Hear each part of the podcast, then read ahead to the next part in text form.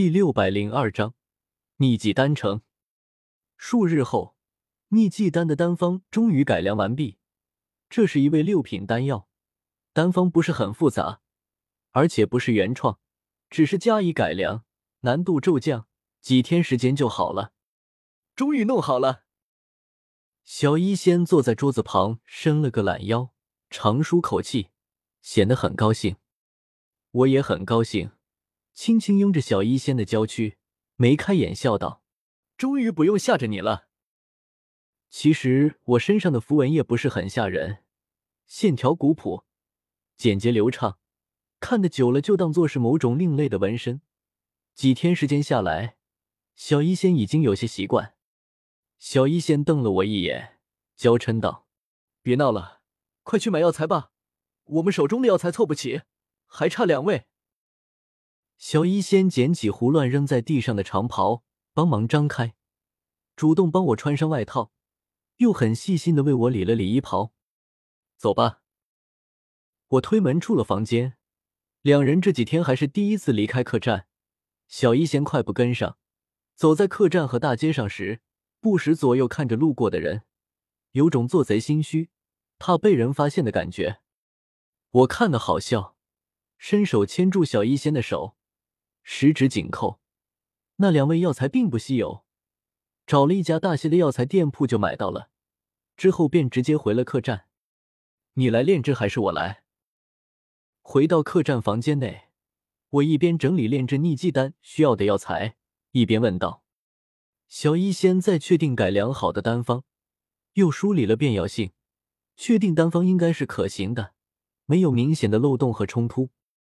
你来炼制吧，我炼制的话，到时候你又要又要对我动手动脚。我忍不住瞪眼，我是那种人吗？话虽如此，这秘技丹还是由我来炼制。看了看小医仙改良的丹方，这几天我也看了些，问题不大，区区六品丹药我还应付了过来。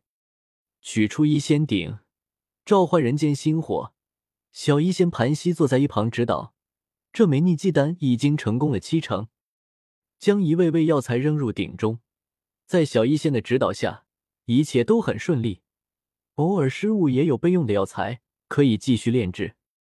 数个时辰后，伴随着一道灰白色能量光柱冲天而起，忙碌数天的秘技丹终于出炉了。六品丹药并没有天劫，小医仙拿起医仙鼎内的秘技丹查看了番。既然能炼制出来，应该没什么问题，你服下吧，看看效果。嗯。我张口吞下秘技丹，斗气运转，迅速将其炼化。片刻后，有一股莫名的药力出现在我体内。这股药力与其他丹药的药力有很大不同，显得很轻很飘渺。我控制着这股药力往皮肤上的那些符文渗去，顿时传来阵阵刺痛感。有效，符文在淡去，再收敛进你的血肉中。小医仙瞪大眼睛看着，也用灵魂力量感应着这一切的动静，没发现什么问题，和他预想的异想，心中颇为开心。不仅是帮到了我，也是因为秘技丹改良成功。一段时间后，秘技丹的药力被完全炼化，我悄然睁开眼睛，略一感应，发现皮肤上的符文全部消失了。我哈哈一笑，抱住盘膝坐在一旁的小医仙，往他樱唇上亲去。小医仙惊呼出声，却没推开我，与我搂抱在一起，良久才唇分。两人望着对方都有些动情。小医仙目光痴痴如水，我一把抱起他，往床榻上走去。这几天都有些食髓之味，不仅是欲望，更多的是那种灵肉融合的感觉。我和小医仙本就相爱。两日后，落鸟城空间虫洞广场，我和小医仙还有紫妍三人都来到了这里。这就要走了吗？小医仙与我站得很近，手臂碰着手臂。以往我们两人站得也很近，但绝对没有这么近。小医仙回首看向落鸟城，目光有羞涩，有不舍。这座城市虽然只来了半个月，但对他来说，大概一生都不会忘记这座城市，会铭记在这座城市的每一天。走了，该办正事去了，总不能天天躺在床上睡觉吧？我似笑非笑地对小一仙说道，结果被他横了一眼，风情万种，连忙改口说道：可可，此去也成，不急着赶时间，单会还有几个月时间呢，我们一路上可以慢慢过去，游历风景，不急。紫妍狐疑地看了我一眼，来落鸟城的时候你也说是历练，结果途中紧赶慢赶，压根没有半点历练。人就这么点大，哪来的这么多话？我斜睨了紫妍一眼，拉着小一仙踏入了落鸟城的空间虫洞内，紫妍三人紧随其后。